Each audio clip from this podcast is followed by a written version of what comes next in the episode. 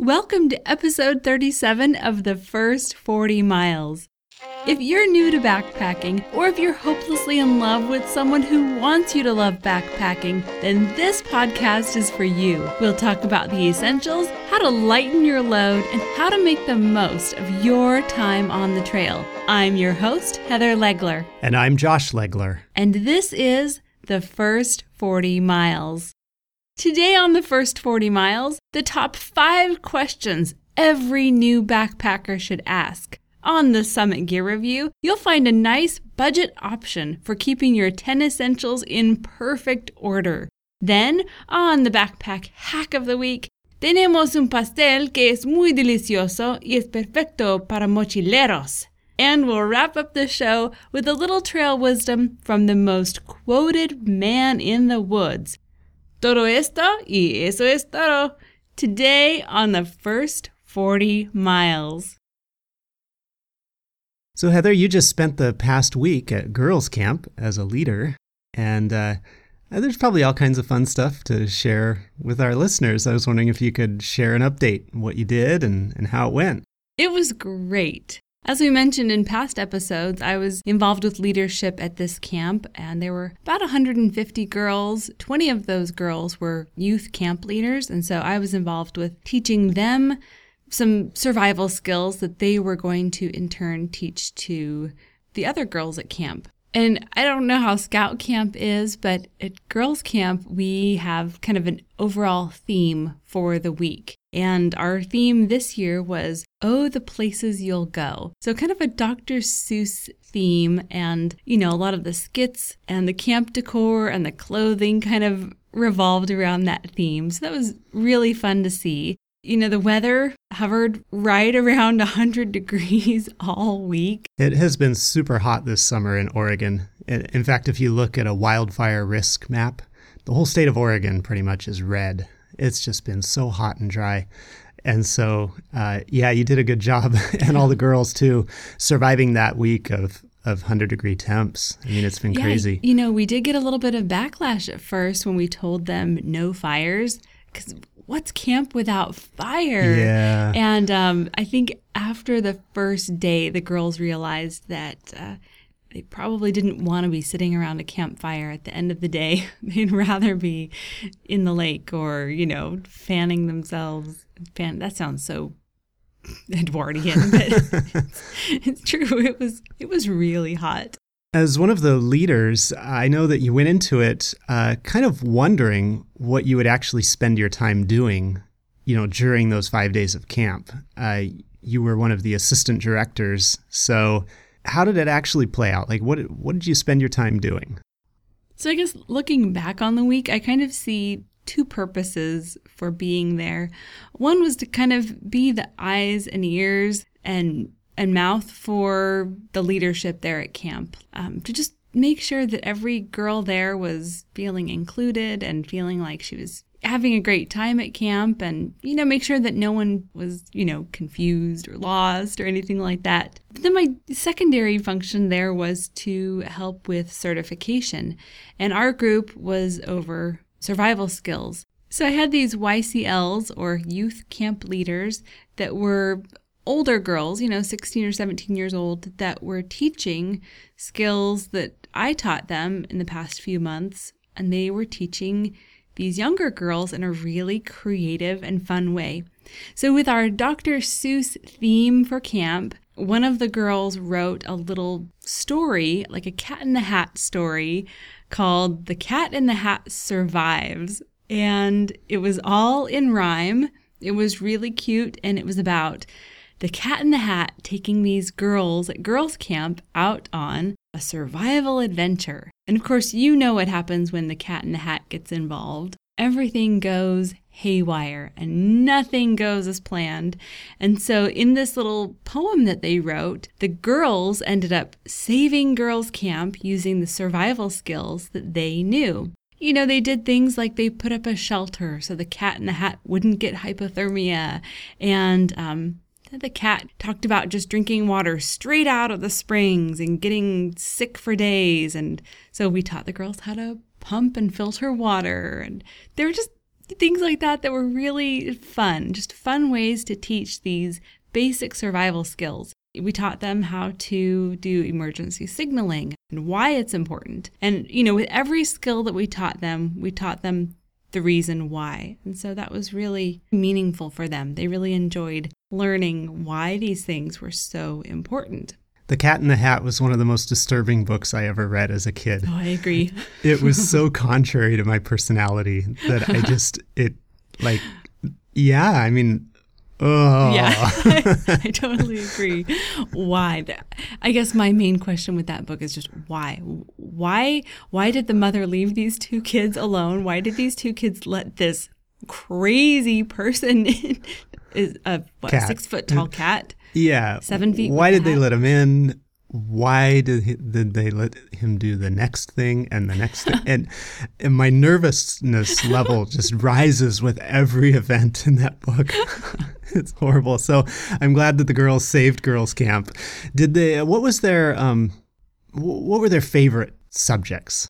Okay, I would have to say, out of all of the things that we taught them, they loved the knot tying, which totally surprised me.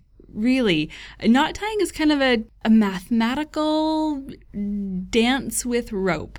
And so I had no idea it would be as popular as it was in our class. They loved it. What we did was we taught them the slip knot, and then we taught them the taut line hitch, and then we showed them how to put up just a simple tarp shelter between two trees using those two knots.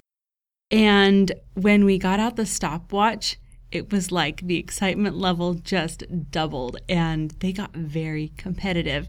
We ended up teaching six groups of girls, and the very first group that went ended up tying up their shelter and getting it all finished in about two minutes. But word must have spread throughout the days that we were there, and the very last group had the fastest time, and they were at seven seconds. What? Like 7.21 seconds. Yeah, we taught them a couple tricks for how to do it faster. I think they had an extra girl to help them put the rope around the tree and but really from 2 minutes to 7 seconds, they they were so proud of themselves. Wow, and that's a great skill to have when it's raining. Yeah, for sure. To get it up that fast and keep everything dry. Wow, job well done. Well, what were your personal favorite highlights or moments from the week? I loved seeing the light bulb go on for those girls when they learned the taut line hitch, which is a hitch or a, a knot that I kind of struggled with at first and had to relearn over and over and over. Just to see the light bulb go on and have them say, Oh, I get it. That was a really exciting moment.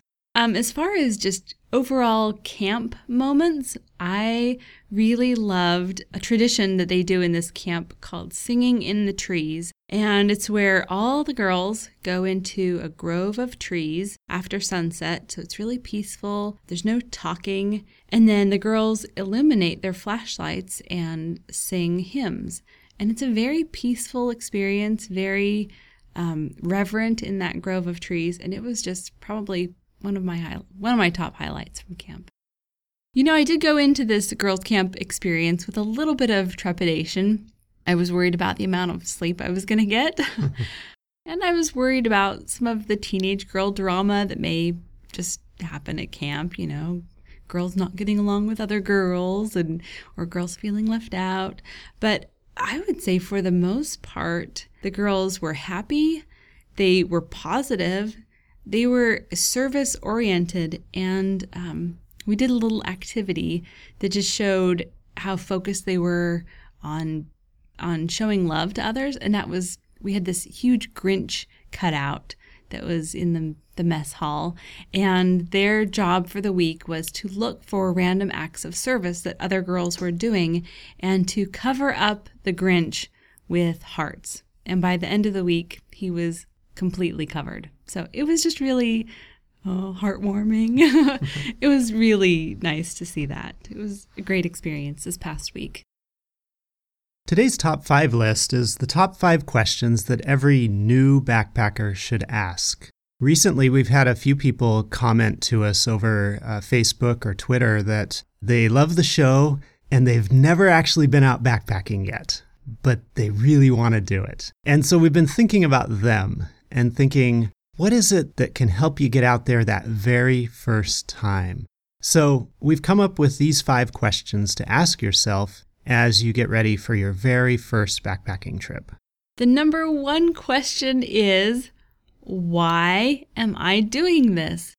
And there is really no right or wrong answer to this question. I just think it really helps to know yourself, know your purpose. So maybe you want to go on a backpacking trip because your friends had already planned the trip and then they ended up inviting you, which is kind of how I got all wrapped up in this. Maybe you've always just kind of wanted to go out. You've seen other people do it and you're just super curious. And so you just want to do it to satisfy some curiosity.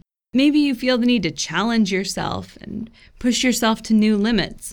Um, you may be in a relationship where your significant other has already done backpacking and maybe you kind of want to just jump in with them and go on a trip, which, okay, throw me in that category too. Maybe you are in an area that you know has great outdoor experiences and great trails, and so you just want to get familiar with the area where you live. Maybe you want to help your family enjoy a new activity together. There are lots of reasons, and there's really no right or wrong reason, but it really helps to know why you're going out on your first backpacking trip. A few weeks ago, we were traveling back from visiting my parents' house, and it's a several hour drive, so we have lots of time to talk. Um, so we batted around this question for a while of, uh, you know, what is it that motivates someone to take their first backpacking trip? And it was fun to talk about. Uh, some of the other ideas that we came up with were just a desire to be in nature or to feel solitude, because we live in a world where it's so hard to really get away from it all. Another was maybe for fitness, just to, to be in better physical shape. Backpacking is a great activity to do that. And for some people, maybe it's the the appeal of minimalism, of being able to leave it all behind and survive on just what you've got on your back. And yeah, regardless of the reason, it's a great question to think about, to ask yourself, because it may influence the decisions that you make about your trip. You, you want to make sure that you plan a trip that really speaks to that goal, to that motivation of why you're doing it in the first place. The number two question every new backpacker should ask is What are my risks on this trip? Now, this question might need a little researching or soul searching because some of the risks may be environmental and some of the risks may be personal. So, you might want to take a look at your personal health. Is there a risk if you go off of medication? Do you have an old injury that may flare up on the trail? Will you be traveling during severe weather, like maybe high temps, low temps? Or do you live in a region that has um, severe weather warnings, like tornadoes, or what are some other severe weathers? Flash floods. Oh, flash floods. Thank you. A forest fire could happen too, uh, especially this summer.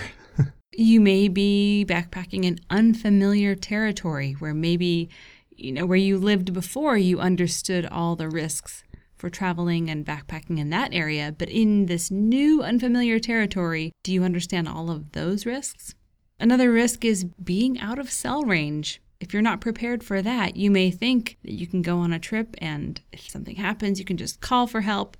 Recognize that as one of the risks. Are you traveling in bear country or large predator country? Is that like the, uh, politically correct term now? Large predator country? Oh, you know, someday it will. Someone will say we're being unfair to the bears. it's cougars too. right, and wolves. And... Well, let's not be the ones to start that. Okay. No. No. It's it's bear country. bear country. Well, just know your risks. Don't be blind to your risks. And don't go out on your first trip thinking that search and rescue is your backup. The number three question to ask before your first trip is What are my pre trip priorities? You know, what are the things that I'm going to focus on to get ready for this trip? Do I need to get in shape? Take some uh, shakedown hikes, uh, get some, some miles under my belt. Do I need to update any of my gear? Are there any new skills that I need to learn so that I'll be ready for this trip? Or, in my case, skills that I need to relearn that I had forgotten after several years of, of not doing much backpacking. It might be a simple trip that you've planned, and so your pre trip priorities might be as simple as just making sure your shoes are broken in. I have to jump in here and say if it's going to be a short trip and you have a really heavy sleeping bag or you have a just a well, say it's like an external frame pack, just something that is maybe not your prime gear, like you wouldn't want to keep it forever. Still, go out. Don't let the the subprime gear or the, the old gear keep you from getting out on the trail. The number four question that every new backpacker should ask is Are my skills a good match for this particular trek? If the answer is no, then go with a group that has those skills. And really, it's it's kind of surprising to me how many people start a through hike with zero backpacking experience. And if through hiking happens to be on your bucket list, then start with little hikes. Don't just jump into through hiking. That's that's something we don't really cover on the show. We don't really talk about through hiking, but for some reason, it's um, not for some reason for that some movies that have come out lately. Um, it's really sparked a lot of people's interest, and they really want to take this grand through hike. You know, take six months off of school or off of work, and do the Appalachian Trail. It's so romantic and just really appealing. But if you've never done a backpacking trip in your life, then there's real there's no shame in doing those short little trips to kind of get to know your gear, get to know your body, get to know the rhythm of backpacking before you take a long trip. Yeah, that blows me away too. People that just uh, jump onto a through hike, they're going to do a couple thousand miles and have never gone backpacking before in their life. You know, there is uh, there's something great about the overnight weekend backpacking trip. You get all of the upsides of backpacking. You get out in the woods, you get that experience, everything. And yet it's so easy to prepare for. And you don't have to really take time off work and other activities. The risks are low. I can't say enough about the value of just getting out on a weekend backpacking trip. And those short little trips are where you're going to gain some of those skills that will help you to maybe take longer, more extended trips, or maybe ones that are a little more challenging or technically difficult. So definitely ask yourself if your skills are a good match for that particular hike or trek that you'll be going on. Yeah, I was just thinking our our daughter is learning to drive this year and she has a whole year to do it. And we didn't start with a road trip on the freeway we started with little 10 mile an hour drives around the neighborhood. And eventually we'll get up to 35 miles an hour. And, and then we'll get on a highway and go 50. And finally, we'll get on the freeway and we'll cover some mileage. But because we live in Oregon, we'll always go five miles per hour slower than the speed limit. So just. It's the Oregon way. It's how we do it here. well, the number five question that every new backpacker should ask is Am I ignoring the obvious? Planning a backpacking trip is so much fun, but be sure you take a 360 look at your life. Is your first trip planned right after major surgery or close to a potential family crisis or death? Just make sure you look at the big picture so you're not ignoring something that's obvious. So, if you're considering your first backpacking trip, Run through these questions in your mind or, or talk through them out loud with someone. Why am I doing it? What are my risks? What are my priorities? Are my skills a good match? And is there anything obvious I'm ignoring before I head out there? And most of all, get out there on the trail. Take that first trip.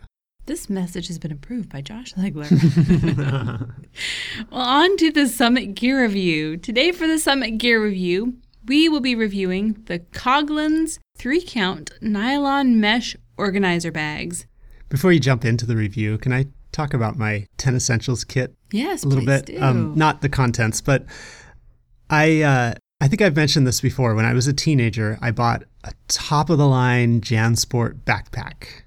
Uh, this was back in the external frame days, and this thing was a large capacity and, you know, had a super duper hip belt and everything else. And it also had this pouch that kind of zipped off on the back. It was a, a black pouch, and it had, it was something about it was celebrating some ascent of Mount Everest, I think. So it had the word Everest on it and it had some little symbol that was kind of reminiscent of a Chinese character. It wasn't, but it was kind of that style. And that black bag was where I decided to put all my 10 essentials. And that black bag lasted for 25 years, I think. As I went and did more day hiking, I would just uh, zip off the black bag and throw it into a day pack, and that was my 10 essentials kit. And of course, it was the untouchable bag. Everyone in the family knew to not even touch that bag, that I expected those matches to still be there on my next trip, and the sunscreen, and the knife, and the flashlight, and everything. And I finally replaced it just recently, but you know, it did such a fantastic job. And so, anyway, I, I just kind of thought of that as I was preparing for today's review. These uh, Coghlan's uh, bags uh, could serve a similar purpose, uh, keeping uh, 10 essentials, or, you know, and there's a couple different sizes, but you'll talk about that. Anyway, some of the gear that we obtain can have an amazing lifespan. I can't promise that these will last for 25 years, but I do know that there's nothing more frustrating than dumping out your whole pack in search of a small item like like a double A battery or looking for your knife. So keeping all of your small gear, like your 10 essentials, in a little bag just helps things from getting lost in your huge pack.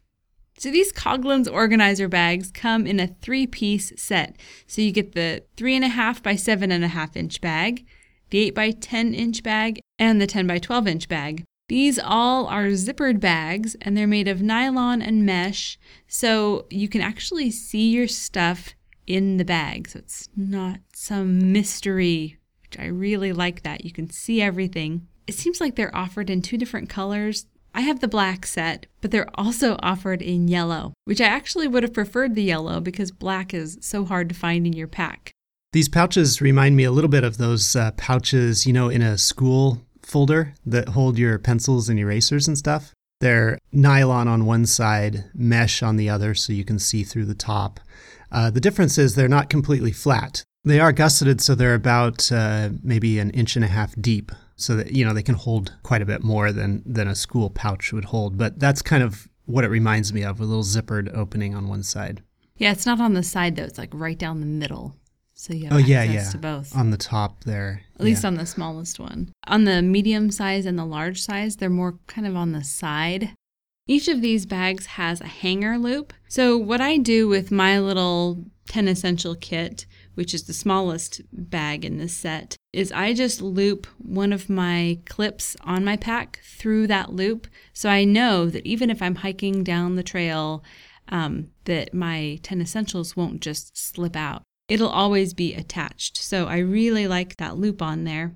I really feel like in this set, the smallest and the medium size are perfect for 10 essentials. The largest size may be great for another purpose, but just not for backpacking. Maybe for an emergency bag for your car where you can hold after trip stuff like Purell. You can put some cash in there, some baby wipes, maybe a map for that area, a road map. But um, I just felt like the largest size wasn't really useful for stuff in my pack. These bags are really lightweight. The smallest is 0.6 ounce, the medium is 1.1 ounce, and the large is 1.4 ounce.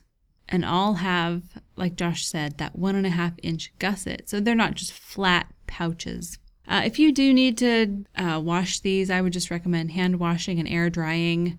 You're going to pay about $8 for this three pack, so it's really not much of an investment at all. And I really I can't vouch for the 25 year guarantee that Josh got on his 10 essentials bag, but like I said, $8 for the three pack. That's a great deal. So if you are a budget minded backpacker, then this is a great place to start. Well, I'm not sure everyone caught exactly what you were talking about for our backpack hack of the week. Oh, do I need to say it in English? Well, maybe. Okay. Today's backpack hack of the week is tres, I'll say it in Spanish, tres leches cake. Kick. That's nice. well, I was introduced to tres leches by our Hispanic neighbors, and they were awesome neighbors. They invited us over for probably every party that they had over there. They had real parties. So they had the mariachis, they had the pinatas, they had the taco cart, like everything. Yeah, we had some really great times over there with those neighbors. But that's where I was introduced to this tre, tre, sorry, tres, tres leches cake, which means three milk cake. So this version of Backpackers Tres Leches cake is as close as we could get to that authentic version for you guys. If you can figure out a way to pack fresh whipped cream on the trail, please let us know because that would be incredible. What you're going to need is one generous slice of pre prepared pound cake. Now, this is like the Entenmann's type cake or just the cake that's already in a box that's already cooked. It looks like a loaf. And I bet it's pretty calorie dense. It's extremely calorie dense. Which is what we're going for. We're going for that. We're not going for wholesome, healthy right now. This is just calories, pure calories. You're going to need one to two tablespoons of Nido whole milk powder, one to two tablespoons of vanilla pudding mix, and about a fourth to a half cup of cold water. So, to put together this tres leches cake, you're going to slice the pound cake and be generous with that slice. Just place one slice in a sandwich size Ziploc bag. Then add the Nido and the pudding mix powder to the bag and kind of shake it until the pound cake is kind of coated. And then when you're on the trail and you're ready to eat this, simply add one fourth to one half cup of very cold water and let the cake sit for about three to five minutes until it's soaked up all that water. So let's say we wanted to bring enough for a whole group because you're buying the entire pound cake anyway. So, how many slices are you thinking you'd get out of one pound cake? You know what, actually, I would do if I wanted to make it for a whole group?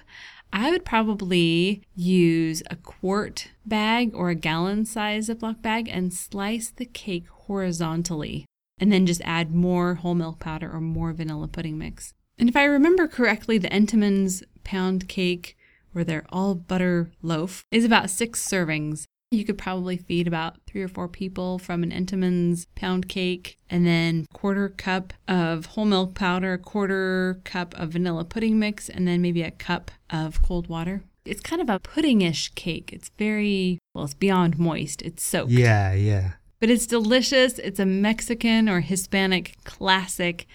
It's just a different cake than what we're used to in our American cuisine.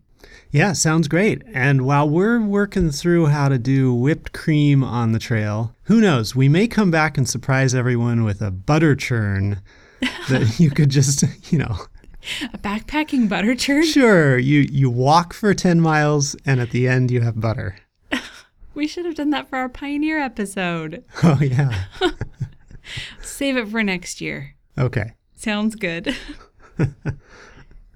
Let's wrap up the show with some trail wisdom. Juan Muir. Juan Muir said. John Muir said, Everybody needs beauty as well as bread, places to play in and pray in, where nature may heal and give strength to body and soul. That's it for today. Thank you for listening. If you liked this podcast, follow us on Facebook and Twitter or review us on iTunes. We'll see you next time on the first 40 miles.